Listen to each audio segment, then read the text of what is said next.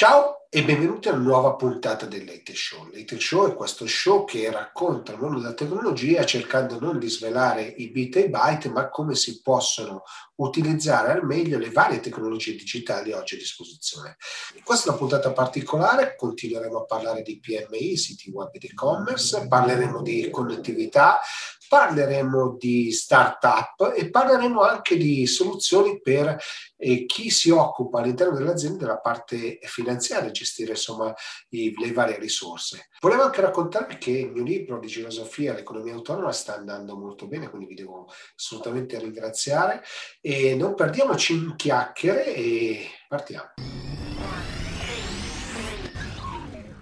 Sono qui con Enrico Cicolli di AVM per capire un po' cosa sta succedendo nel mondo così della connettività, ma soprattutto perché hanno un bel progetto realizzato per il mondo della sanità, però vorrei che ce lo svelassi tu Enrico. Ciao Gigi, ciao a tutti. Beh, innanzitutto quello che stiamo vedendo sulla, in generale sulla connettività è un aumento spasmodico ovviamente di richiesta, quindi c'è molta domanda in questo momento, sostanzialmente perché oh, abbiamo cambiato un po' le nostre abitudini, quindi lavoriamo molto di più con device connessi, con molti più device connessi, lavoriamo da casa, eh, spesso le aziende adesso danno la possibilità ai dipendenti di lavorare da casa, quindi ognuno di noi si crea un piccolo ufficio nel proprio ambiente, quindi c'è questa richiesta spasmodica di eh, connettività e di conseguenza anche di dispositivi in grado di eh, in qualche modo gestirla al meglio. Quindi quello che stiamo vedendo sul mercato è questa forte crescita, grazie anche ovviamente agli investimenti che il governo ha fatto sulla digitalizzazione, sia per ciò che riguarda eh, l'ambito privato, diciamo, e sia per ciò che riguarda l'ambito di pubblica amministrazione gestione uffici sostanzialmente. Il progetto di cui insomma sei molto curioso in realtà è un progetto molto molto bello che è nato nella prima fase, ahimè, di questa situazione un po' drammatica che stiamo vivendo. Eh, nasce dall'Istituto Italiano di Tecnologia insieme all'Università di Pisa che si occupano proprio di sviluppare delle soluzioni sostanzialmente eh, altamente sofisticate per situazioni di crisis sostanzialmente. Um, noi che cosa abbiamo fatto? Noi li abbiamo accompagnati con quello che sappiamo fare meglio, eh, quindi con la, con la, connettività e quindi con dei dispositivi in grado di ehm, in qualche modo dare vita a questo progetto. Eh, la sfida era quella di creare una soluzione robotizzata di teleassistenza proprio per i malati di Covid. E questo ovviamente serviva un po' a in qualche modo eliminare queste distanze che si sono create eh, con questa situazione, perché ovviamente tanti pazienti sono lontani dalle proprie famiglie, quindi non hanno la possibilità di vederli, non hanno la possibilità di parlarci e que- questo influisce anche eh, psicologicamente poi eh, su quello che stanno vivendo questi pazienti. E quindi la sfida era proprio di riavvicinarli in qualche modo e il mezzo per farlo era sostanzialmente la tecnologia. Quindi eh, l'Istituto Italiano di Tecnologia ha sviluppato un uh, progetto di robot homemade sostanzialmente, eh, quindi non c'è bisogno di essere degli ingegneri informatici, c'è proprio una guida sul sito molto semplice dove qualsiasi utente può configurare questo robot anche a un prezzo contenuto. Tu immagina che il robot è costruito da eh, oggetti che utilizziamo nella vita di tutti i giorni, ad esempio il movimento è fatto da un'aspirapolvere robotizzata, eh, la parte superiore è fatta da un tablet, ci sono i power bank, quindi ci sono una serie di strumenti che noi normalmente utilizziamo singolarmente e che non pensiamo mai che assemblati insieme possano dare questo tipo di soluzione. E noi abbiamo dato la connessione, quindi il movimento, questo robot si riesce a muovere grazie alle soluzioni Fritz, grazie a delle soluzioni Fritz in mesh, che, permette, che è quella tecnologia che permette ovviamente eh, nessun tempo di latenza nella connettività, e l'abbiamo fatto con due prodotti in particolare, il 6890 che è un nostro modem router che eh, concentra due tipi di connettività simultanee che potrebbero essere una connettività standard piuttosto che una connettività mobile, quindi permette una soluzione di continuità anche quando una delle due non funziona, e il 1200, il nostro repeater 1200 che è in grado di connettersi con il 6890 in mesh e quindi permettere una soluzione di continuità sempre e comunque. Questo robot è stato già utilizzato eh, in alcune eh, aziende ospedaliere di Pisa, di Massa e un RSA di eh, vicino Varese e ehm, sta riscuotendo molto interesse perché ha un costo contenutissimo all'incirca 1200 euro se si assemblano tutti i pezzi, eh, è semplicissimo da configurare e ehm, mi viene da dire che ehm, diciamo, apre anche al mondo delle donazioni, perché ovviamente in questo momento anche di crisi economica avere una soluzione del genere permette di eh, in qualche modo avere un, un, robot, che normalmente lo pensiamo come un qualcosa di enterprise che costa tanto, alla portata di tutti sostanzialmente. Beh, ma c'è molto l'idea del, dell'hacking, quindi di assemblare delle cose hacking è usato nel termine corretto, non insomma quello della sicurezza che ci, ci crea tanti problemi, quindi assemblare degli oggetti, ma allo stesso tempo il do it yourself, cioè chiunque potrebbe realizzarselo, no? quindi questa qui è un'altra cosa che a me ha colpito molto, no? questo progetto molto open, molto aperto e che quindi eh, è un valore aggiunto obiettivamente per la comunità. No? Avete altri progetti di questo tipo in giro o è, è l'unico? Eh, guarda, eh, noi mh, cerchiamo ovviamente di collaborare con questo istituto italiano di, di tecnologia. Eh, questa è stata la prima occasione ovviamente ehm, di ehm, diciamo, tecnologia ad alto standard applicata alla vita di tutti i giorni. Ehm, quello che noi facciamo è connettere le cose no? e quindi in qualche modo ci rendiamo disponibili per qualsiasi tipo di progetto che abbia eh, la necessità di avere una connessione stabile, performante e sicuramente sicura, che sono un po' i nostri cardini, quello che noi cerchiamo di dare sui nostri, sui nostri prodotti. Ehm, a livello di progetti, eh, l'Istituto Italiano di Tecnologia fa dei progetti bellissimi io consiglio insomma in qualche modo anche... Sì, eh, sì, ma conosco bene, di... conosco bene. Io avevo fatto una cosa con loro con una mano che esatto. è bionica, chiamiamola così per semplificare, ma però per, per raccontarlo in modo semplice, che poteva sostituire insomma chi ha avuto un problema alle mani, no? Quindi eh, era un bellissimo progetto, anche quello lì low cost, quindi eh, loro lavorano molto su questo tipo di soluzione. Assolutamente, il loro obiettivo è proprio quello di ehm, in qualche modo rendere fruibile ehm, a tutti qualcosa che normalmente noi pensiamo di alto spessore, di alto livello, con un costo economico molto elevato. E noi siamo molto orgogliosi che abbiano scelto le nostre soluzioni, anche perché ehm, diciamo anche un po' inconsapevolmente ehm, ci siamo resi conto che una soluzione come la nostra può servire anche in queste situazioni eh, molto molto complesse e se invece sono, ci rivolgessimo invece a cosa sta succedendo nelle aziende, quindi qualche progetto che vi sta coinvolgendo, cosa, cosa vi può raccontare? Guarda, la maggior parte, sì, la maggior parte delle aziende che ci sta contattando eh, ci richiede principalmente una cosa, di connettere i propri dipendenti, no? in modo tale da eh, poter dare loro tutti gli strumenti necessari per poter lavorare come se fossero in ufficio. E quindi ci stiamo molto concentrando sul um, lavoro da remoto, eh, che grazie ai nostri apparati eh, è permesso grazie alla configurazione di tunnel VPN in IPsec, eh, trasmissione molto veloce perché con l'ultimo aggiornamento abbiamo eh, anche ampliato la sicurezza con la VPA3, abbiamo reso più veloce queste VPN, quindi la trasmissione dei dati eh, aziendali, ehm, ma ti dico anche la verità, sorprendentemente anche tante hotel che in questo momento hanno una grossa difficoltà si stanno prendendo questo tempo proprio per ristrutturare la parte di connettività, proprio perché la sensazione è quella che quando tutto sarà finito ci sarà insomma ancora di più la voglia di migliorarsi da questo punto di vista sulla tecnologia, sulla connettività. Sì, sebbene poi abbiamo visto che negli Stati Uniti c'è qualche operatore che sta iniziando a, a calmierare il, il numero di, di, dati a disposizione degli utenti, no? anche in fibra, no? come se fosse una, una, connessione mobile. Anche questa cosa è un po' disorientante perché se andiamo nella direzione del sempre connessi, questo è strano, no? E, però sicuramente i vostri prodotti hanno insomma, tutte le caratteristiche che ci hai già spiegate, no? c'è sicurezza, velocità e apertura sui vari standard. No? E, ma se dovessi dare un consiglio insomma, su, su come organizzare una, una, connessione, cosa diresti? Quali prodotti potresti consigliarci? Senza ma fare consigli per gli acquisti. Eh?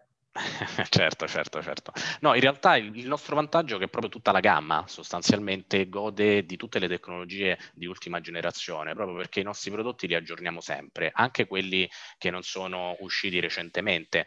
E quindi, ehm, diciamo, mi sento di dire che eh, consiglio l'intera gamma, quindi eh, proprio la gamma dei prodotti Fritz si presta bene a tutte quelle persone che magari o, o non hanno tempo, non hanno skill per dedicarsi all'infrastruttura, diciamo, eh, della propria abitazione o della propria azienda, proprio perché è un prodotto pensato per essere connesso e in qualche modo dimenticato, eh, se, se, mi passi il termine, proprio perché eh, lavoriamo molto sulla sicurezza, sulla stabilità per renderlo un prodotto funziona H24 senza alcun tipo di problema.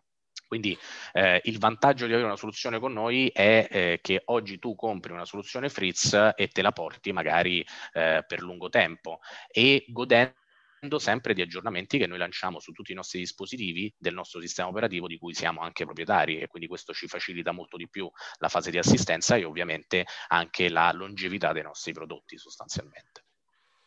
Ultima domanda, magari abbiamo una, una, seconda casa, anche se adesso magari noi, io vivo in zona rossa, quindi non posso raggiungerla, no? seconda casa voglio andare e mi dicevi prima c'è un modello che ha anche la connettività 5G. Voglio però avere la connessione anche in giardino. Spiegami un po' come possiamo fare la connessione mesh rapidamente. Allora sì, sì, eh, la connessione mesh è molto rapida con i nostri prodotti, basta premere un, un secondo il tasto VPS, quindi eh, l'abbiamo creata proprio più semplice possibile in modo tale che i clienti, anche i non esperti, possono, possono sentirsi in qualche modo dei piccoli ingegneri informatici. In realtà basta banalmente una pressione sul tasto VPS che è presente sia sul ripetitore che sul master della rete mesh e in automatico hai configurato una rete mesh. E quindi ti permette ovviamente di, di gestire pieno la tua rete senza tempi di latenza, eh, gestendo multipli device con un unico flusso, quindi insomma una serie di cose che normalmente non riuscivamo a fare quando non c'era questa tecnologia.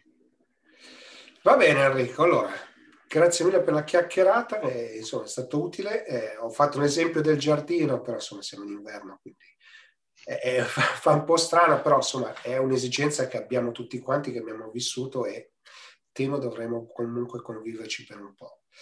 Quindi grazie mille per la chiacchierata e voltiamo pagina.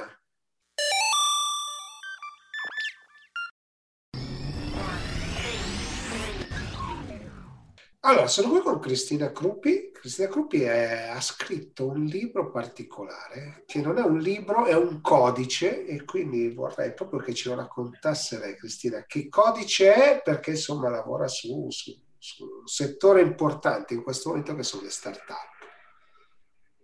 Sì, è giusto eh, e questo è il primo codice delle start-up innovative. Eh, che cosa significa? Che è il primo testo completo delle norme che riguardano le start-up. Dal 2012 il legislatore ha introdotto una normativa specifica, una normativa ad hoc proprio per supportare l'innovazione e eh, dal 2012 si sono susseguiti nel tempo, negli anni, ehm, una serie di interventi normativi. Quindi, come tutte le cose, era un po' non, era abbastanza disorganica e quindi ho pensato che fosse invece maturo il tempo per dare una certa dignità a tutta questa normativa e soprattutto per le, renderla proprio più strutturata, più organica. Quindi ho pensato di riunire tutte le norme in questo codice e, e da qui arriva questo testo è pensato non soltanto per eh, gli operatori, quindi non soltanto per i professionisti che lavorano con le start-up, ma è pensato anche per tutto l'ecosistema dell'innovazione, quindi anche per gli investitori, per gli incubatori eh, che eh, ospitano all'interno le start-up. E c'è un'ultima parte, la terza sezione, che contiene delle schede riassuntive ed è pensata proprio per gli start-upper, perché è quello che è anche il mio obiettivo la mia mission è cercare di far capire questa normativa far comprendere tutte le agevolazioni che ne derivano e far sì che anche gli start-up, che sappiamo essere impegnati più sullo sviluppo del prodotto che eh, sugli aspetti legali, possano invece capire che cos'è questa normativa e possano imparare ad usarla meglio. Allora, per esperienza personale, non che abbia fatto startup, insomma, qualche consulenza, qualche cosa la, la, la faccio, quindi ne ho, ne ho, ne ho ben presente Districarsi tra queste normative non è mai stato facile, no? perché c'era un pezzettino scritto da una parte, un pezzettino scritto dall'altra, una nuova legge che va a cambiare qualcosa, quindi il lavoro è stato proprio quello di riassemblare tutto, no? Sì, il lavoro è stato proprio quello di riassemblare tutto. La normativa parte dal 2012 con il decreto 179 e poi si è introdotto un po' a spizzichi e bocconi, come si dice in gergo, alcune norme per le start-up all'interno di leggi diverse. Quindi, ehm, come tutte le cose, era diventato un po' complicato orientarsi e mi sono accorta di questa necessità perché anche parlando con alcuni professionisti, magari dei commercialisti piuttosto che ehm, avvocati, in molti mi dicevano sì, ma questa cosa dove c'è scritta, dove è scritta? E quindi ho capito che ehm, erano maturi proprio i tempi per avere uno strumento invece di lavoro più organico e poi anche per dare una dignità maggiore a eh, questa normativa. E penso che di innovazione si parli ancora troppo poco, il dibattito pubblico è ancora orientato su tutt'altro piuttosto che a dar voce alle imprese innovative e quindi spero con questo codice di aver dato una maggiore dignità a tutta la normativa che poi è anche un'ottima normativa, questo dobbiamo dirlo. E se dovessi dare una definizione di startup innovativa?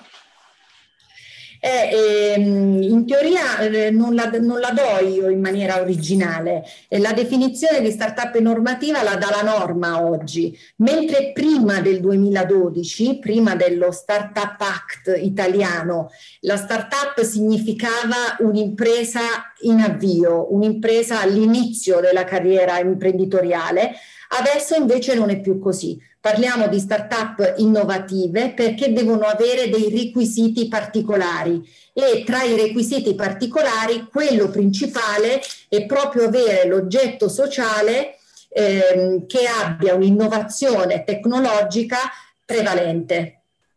Adesso è la, la, la, normativa che definisce che cos'è una startup innovativa e detta dei criteri precisi detta dei criteri che sono obbligatori e detta invece dei criteri che devono essere alternativi tra loro. Ok, quindi già, già mi, mi, ci stai spiegando che è una cosa già complicata di per sé, pur, pur mettendoci mano e quindi semplificandola, no? E, o raggruppandola, no? Perché poi è, in realtà questo è il problema. Sì, questo è il problema. Come sempre le norme in Italia sono di difficile comprensione, eh, però sono fondamentali perché muoversi all'interno del panorama normativo è sempre fondamentale. Dico sempre Anche perché che... poi permette di andare a trovare fondi o comunque trovare delle agevolazioni, quindi avere ben chiaro il quadro permette di indirizzarsi in una direzione più giusta e non insomma perdere dei soldi che in questo momento sono... Dico sempre che l'innovazione non è improvvisazione, non si deve improvvisare niente. Eh, ci sono degli strumenti precisi che la normativa dà, anche perché la normativa non solo è specifica sulle start-up, ma è in deroga al diritto societario classico, quindi dà alle start-up innovative degli strumenti agevolativi che le altre società ordinarie eh, non possono eh, godere. E quindi conoscere questo perimetro, conoscere questi strumenti porta dei vantaggi competitivi notevoli. Una ricerca che è stata fatta nel 2019 dimostra proprio che questi interventi che si sono susseguiti fino ad oggi eh, normativi ovviamente, hanno dato alle start-up una marcia in più, cioè le imprese eh, che si sono costituite come start-up innovative e quindi sono iscritte nel registro speciale delle start-up, delle imprese innovative, hanno portato un maggior fatturato, un maggior valore, un maggior valore anche come assets e soprattutto hanno mh, ehm, possibilità maggiori di poter intercettare investimenti.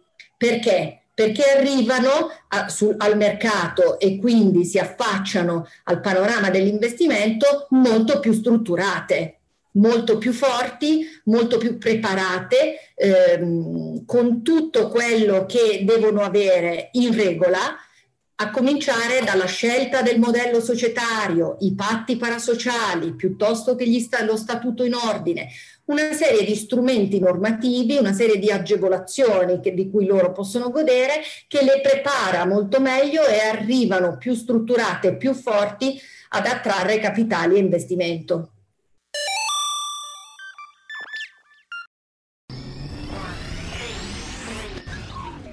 Siamo qui con Alessandro Evangelisti di Oracle per capire un po' quali sono gli strumenti a disposizione per le aziende, all'interno delle aziende, per scandagliare un po' sui dati e capire e fare delle previsioni un po' sul futuro. Quindi Alessandro, cosa ci puoi raccontare?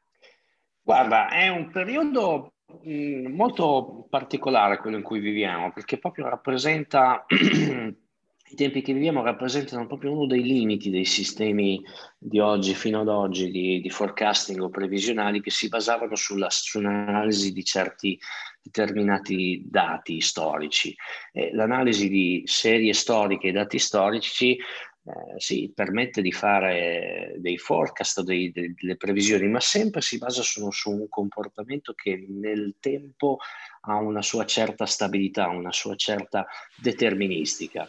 Mentre oggi in era Covid siamo di fronte a un evento che completamente sconquassa determinate serie storiche. No? Abbiamo visto eh, aziende che hanno perso domanda, altre che invece ne hanno guadagnato tantissima, rotture di catene di fornitura, supply chain completamente ribaltate. Quindi sono eventi che non sono pensabili di poter, di poter gestire, sono eventi di grandissima eh, incertezza previsionale. Allora, come, come si fa a, a lavorare in un contesto in cui tutto è possibile. Si lavora per modelli, si lavora per scenari. Eh, nel mondo bancario questo era una, una, un atteggiamento che è presente, le banche fanno degli stress test, no? quindi hanno un modello operativo, hanno un'organizzazione e eh, effettuano uh, sui loro modelli eh, previsionali, simulano degli eventi particolari, catastrofici, negativi, eh, che impattano determinate variabili e vedono la capacità di risposta del, della banca e del sistema bancario stesso a eventi di particolare natura. Ormai è il tempo di dover dire anche questi sono strumenti che devono essere adottati anche nelle aziende, perché i fenomeni sono diventati molto più globali, si autoamplificano, un evento negativo si autoamplifica e che crea effetti su tutte catene, tutte filiere. Allora, i modelli di oggi eh, devono essere significativi. Eh, non basta avere un tullettino dove metto quattro driver e vedo che cosa succede se li muovo. Devo avere dei driver che sono significativamente collegati con eh, le leve aziendali e muovendo questi determinati driver vedere gli impatti. Allora, eh, se, la, se la ragioniamo e la dobbiamo declinare in, in un ambito aziendale abbiamo bisogno di gestire un database una forma di database di driver che impattano sulle leve aziendali. Dobbiamo poter collegare questi driver con dei fenomeni che mh, possono essere plausibili e che devono essere simulate i loro comportamenti. Quindi si, si, si, si viene a creare la necessità di creare dei modelli che contemplino o meglio dei modelli multidimensionali e noi utilizziamo i cubi. Una delle tecnologie che Oracle ha sviluppato all'interno dei suoi sistemi previsionali e, e di pianificazione sono, è basata proprio su degli oggetti cubi eh, di dati sui quali è possibile interpolare o rappresentare molte dimensioni. Quindi su, una, su, su degli assi dimensionali rappresentiamo eh, i KPI, le performance aziendali che sono obiettivi, su un'altra dimensione eh, proiettiamo per esempio quali sono gli assi temporali eh, che vogliamo um, interpolare e determinati scenari, quindi scenario uh, uno può essere l'attuale, i risultati fino ad oggi, i risultati di un budget uno, uno scenario di un budget numero due, uno scenario ne fa tanti, tanti nefasti eh, di altri, altri, tipi di eventi che sono tutti determinati da de- delle ipotesi che sono rappresentate da questi driver. Dopodiché questa, questo cubo genericamente così concepito è esteso, può essere esteso in tante altre oggetti eh, multidimensionali che vanno a simulare a, a, concatenati attraverso delle formule altri fenomeni aziendali più granulari. Quindi eh, eh, la creazione eh, di questi modelli attraverso oggetti multidimensionali riesce a poter dare a un operatore tipicamente di finance, ma anche di altre parti, di capire che cosa succede se dall'alto un grosso driver, magari anche macroeconomico, che io ho modellato impattare su uh, dei fenomeni, a vedere esattamente come si concatena dentro tutte le operations e tutte le funzioni dell'azienda. Quindi andare a individuare, facendo queste, queste simulazioni di stress, sostanzialmente quali sono i punti, io li chiamo i punti di rottura del, dello scenario base, del mio modello ideale, no? della, mia, della mia azienda. La mia azienda a un punto di rottura critico eh, perché il mio cash flow peggiora a seconda di un andamento esterno macroeconomico o se un mio fornitore eh, è critico e diventa eh, impossibilitato a fornirmi della merce per tot giorni, io so che ho la capacità di resistere a quell'evento per 60, 40, 90 giorni prima che io abbia l'effetto negativo sul mio cash flow, sulla mia profit and loss, sul mio vincolo bancario. E questo è eh, lo strumento che oggi bisogna portare in azienda e imparare a utilizzare. Certo, noi abbiamo fatto un evento solo qualche settimana fa dedicato ai CFO, no? CFO resiliente, quindi gli strumenti che queste figure possono utilizzare. No? Quello che mi è piaciuto era poi dialogare con queste persone che ci raccontavano come hanno fronteggiato no? le varie situazioni in, questo, in questa fase. No? Quindi le navi che non arrivavano, piuttosto che il, problema di portare le, le, i contenuti no? da, da, da, altre parti. Quindi erano due scenari diversi. No? E qui cosa ci puoi raccontare? In quali, in quali, insomma, com'è che opera Oracle e che supporto può portare?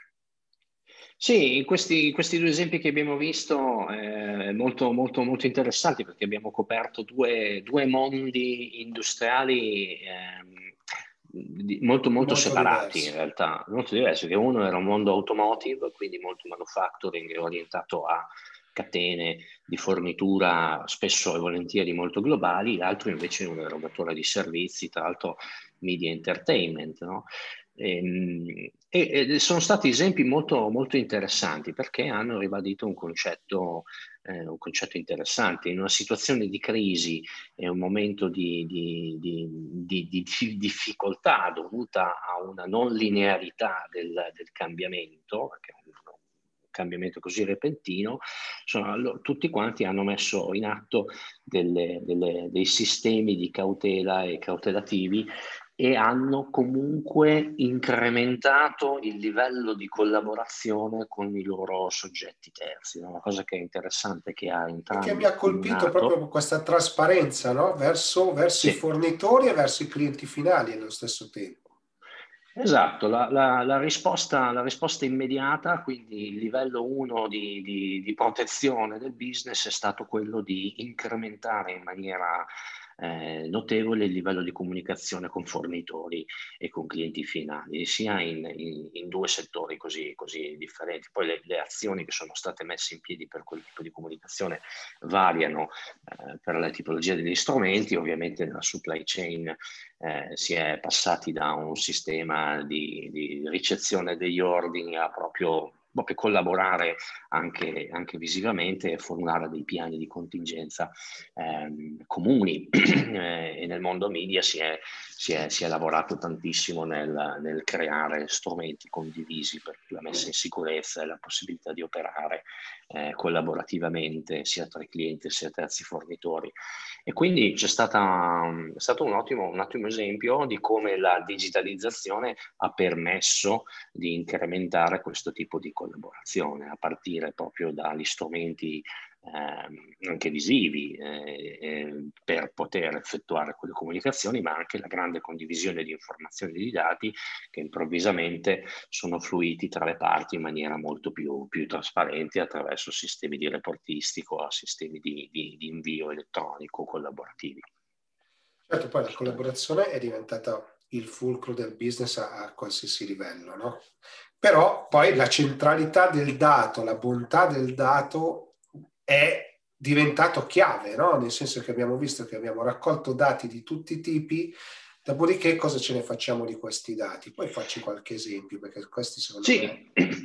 Per esempio, gli esempi, gli esempi, anche di quei due soggetti molto interessanti era che mh, nella collaborazione che hanno eseguito non era tanto il dato in sé per sé quello che contava, ma era l'interpretazione e la spiegazione che le parti davano del dato. Quindi si diceva chiaramente, ok, c'è un'epidemia Covid, ma eh, la nave che doveva arrivare non è arrivata, non era tanto il dato della nave quanto ho perso, quanto, è, quanto sono in ritardo, ma il perché eh, la nave non è arrivata, quello che, era, quello che era molto molto più importante come tipo di informazione.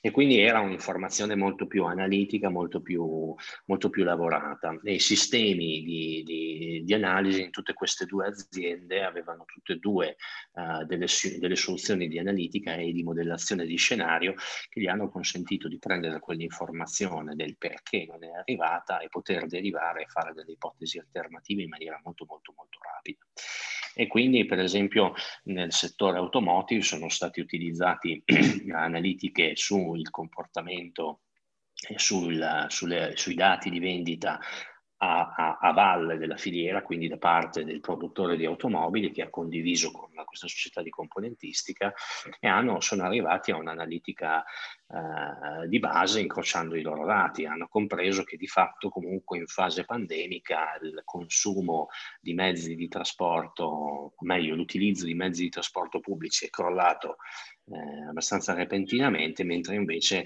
eh, vedendo anche i dati di, di, di traffico di, di, consumo energetico in termini di, petrolio, la gente stava a utilizzare, sta e sta continuando a utilizzare molto di più l'automobile, il mezzo, il mezzo, il mezzo personale. E, ehm, e questo è un dato significativo in termini di ricambistica, no? quindi si sono, si sono approntate delle, eh, delle, delle, spese per il ripristino di magazzino, eh, sono state interpolate le difficoltà di, di certe determinate supply chain e nelle, e nelle, finestre di disponibilità di produzione di tutti i fornitori della filiera, il cliente finale ha saturato completamente la, la capacità di, di, di produzione di, ricambistica. Questa è stata un'enorme concertazione eh, di filiera di supply chain che è avvenuto proprio tramite la trasmissione di dati, collaborazione di pianificazione tra tutti i soggetti e grande analitica per capire qual è il fenomeno, quali sono stati gli impatti logistici e di consumo e di trend. Quindi ci Tra l'altro era anche un operatore che insomma fabbriche in varie parti del mondo, no? quindi sì, aveva sì, sì. questo ulteriore questo ulteriore aveva proprio quel tipo di complessità, una complessità di una catena, una catena logistica molto complessa con, con, più plant, quindi dover bilanciare la, la, la capacità di svariati plant eh, nel mondo, conscio del fatto che poi i servizi logistici per uh, trasportare intermodalmente certi, di, certi, tipi di componenti verso, certi, verso, certe aree geografiche aveva dei grandissimi vincoli, no? cioè il problema certo. lì è certo. stato veramente trovare delle disponibilità di camion. Va bene Alessandro, allora, grazie, grazie, mille per la chiacchierata, insomma abbiamo toccato molti aspetti proprio tecnici senza parlare di tecnicismi, quindi questo l'ho apprezzato tantissimo. Grazie mille, grazie a te, voltiamo pagina. Grazie. Allora, sono qui con Federico Ranfani. Federico Ranfani di Incomedia perché? Perché prima di tutto è stato già ospite e soprattutto perché ha un'azienda che fa delle soluzioni molto particolari che in questo momento secondo me sono molto gradite soprattutto le PMI e quindi non voglio rubarvi e rubare a lui la scena, quindi eh, Federico, che cosa state facendo? Chi siete? Cos'è Incomedia e cosa state facendo in questo momento? Ottimo, grazie. Allora, guarda, noi eh, siamo appunto in Comedia, una società che è nata a Ivrea nel 1998, quindi direi che non siamo più una startup e eh, siamo da sempre stati impegnati su tutto quello che era la produzione di soluzioni software per le PMI e per quindi proprio le, le piccolissime, piccol, piccolissime imprese. Eh, abbiamo creato sempre, come ti dicevo, soluzioni che fossero alla portata proprio di, di tutti e quindi che fossero molto semplici da utilizzare e molto intuitive e negli ultimi anni abbiamo sviluppato Website X5 che è la nostra soluzione principale che è proprio un software che consente a chiunque, quindi come dicevo prima, micro PMI, PMI e anche consumer di creare il proprio sito web o la propria vetrina online.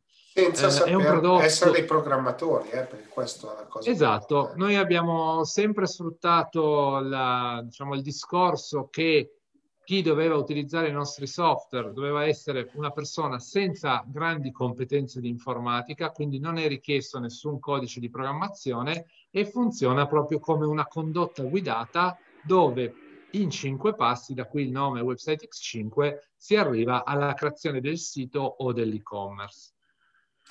E ma in questo momento insomma abbiamo visto che PMI soprattutto, ma non solo, professionisti, negozi, quant'altro hanno la necessità di avere una presenza online, che non è semplicemente magari il sito, magari iniziare anche a crearsi l'e-commerce, no?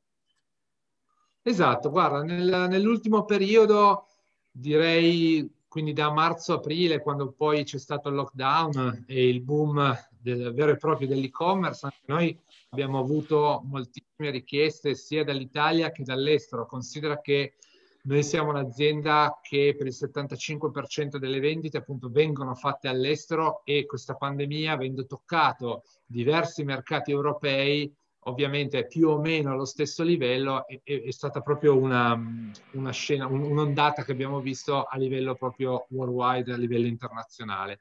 Noi abbiamo cercato fin dall'inizio di supportare le piccole e medie imprese con tutta una serie di iniziative che fossero proprio molto terra a terra e quindi facilmente usufruibili dai eh, nostri clienti e potenziali anche appunto nuovi clienti e persone che non avevano ancora una vetrina online.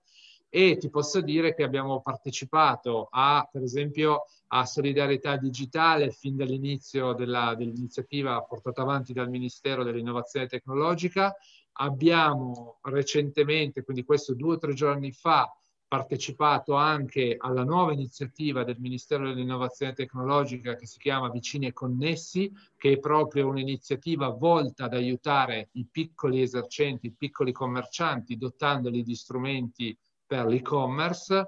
Abbiamo per esempio partecipato ad Azione Comune, che è un'iniziativa del Web, Mar- Web Marketing Festival, proprio per supportare anche in questo caso le aziende colpite dalla crisi economica derivante dalla pandemia e dall'altra abbiamo creato e eh, sfornato, diciamo così, una quantità di, web, di, webinar molto molto elevata proprio per supportare, per formare moltissime micro, micro PMI e PMI all'utilizzo sia della nostra soluzione sia anche a creargli un po' tutte le condizioni affinché fossero in grado di partire con la loro vetrina online.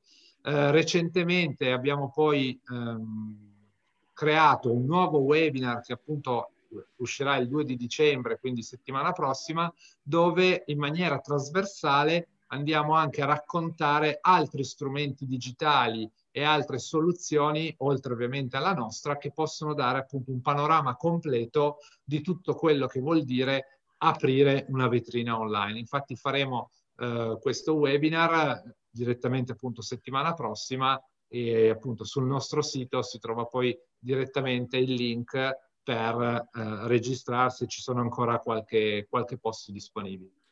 Certo, perché io credo che oggi molto del lavoro, sì, sicuramente delle soluzioni, voi ne fate una importante, ma credo che sia proprio sulla formazione, cioè far comprendere quali sono le opportunità e i vantaggi.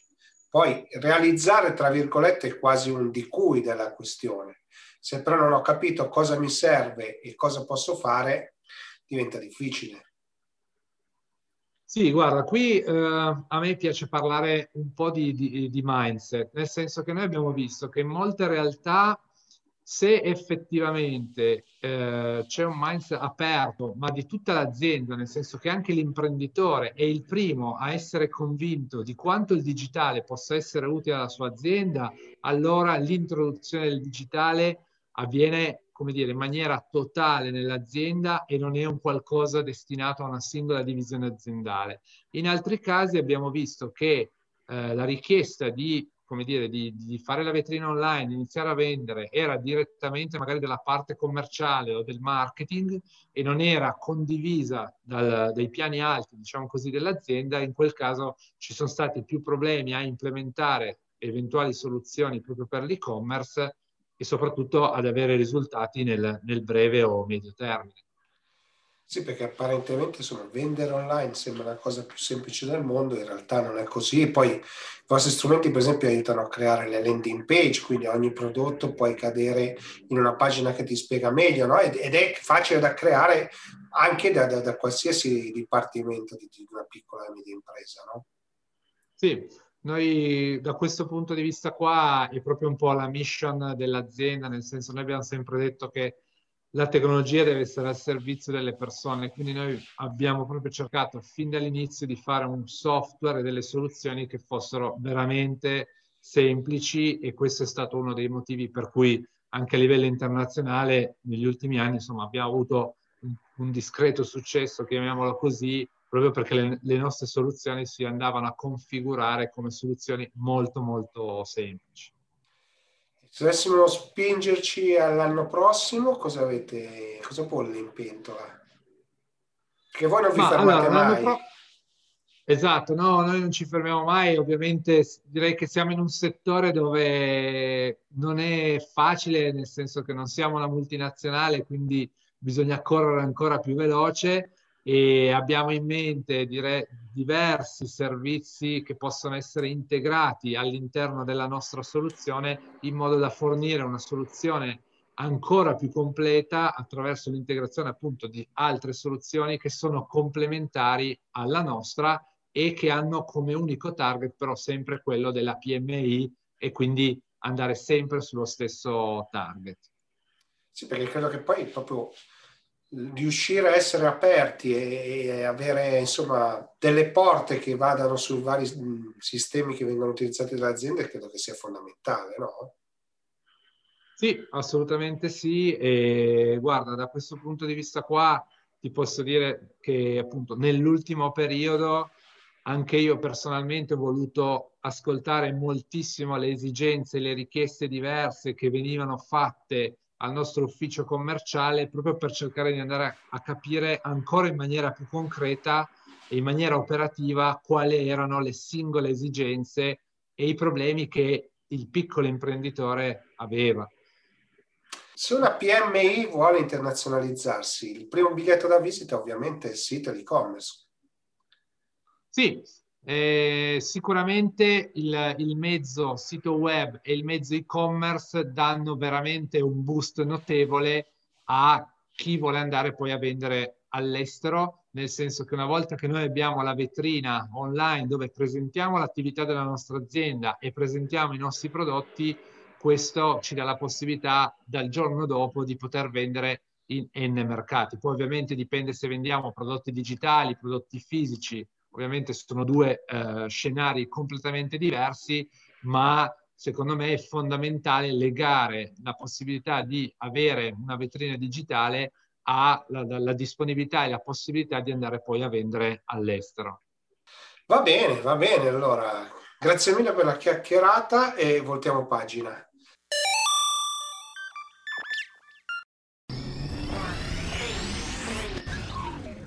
Bene, siamo giunti al termine anche di questa puntata del Late Show. Se vi è piaciuta, mettete insomma un like, condividete, insomma fate un po' fateci un po' sentire il calore insomma intorno a questa trasmissione. Se l'avete vista in tv insomma segnalatelo alle tv locali che la stanno mostrando che avete gradito e così insomma magari riusciremo a fare meglio. Se avete critiche segnalatecele perché questo ovviamente ci permette di fare una trasmissione migliore. E se avete complimenti vabbè insomma non lesinatevi perché insomma fa sempre un po' piacere. Non mi resta altro che darvi appuntamento a settimana prossima. Vi invito a seguirci su tutti i nostri social e soprattutto vi auguro buona settimana Ciao.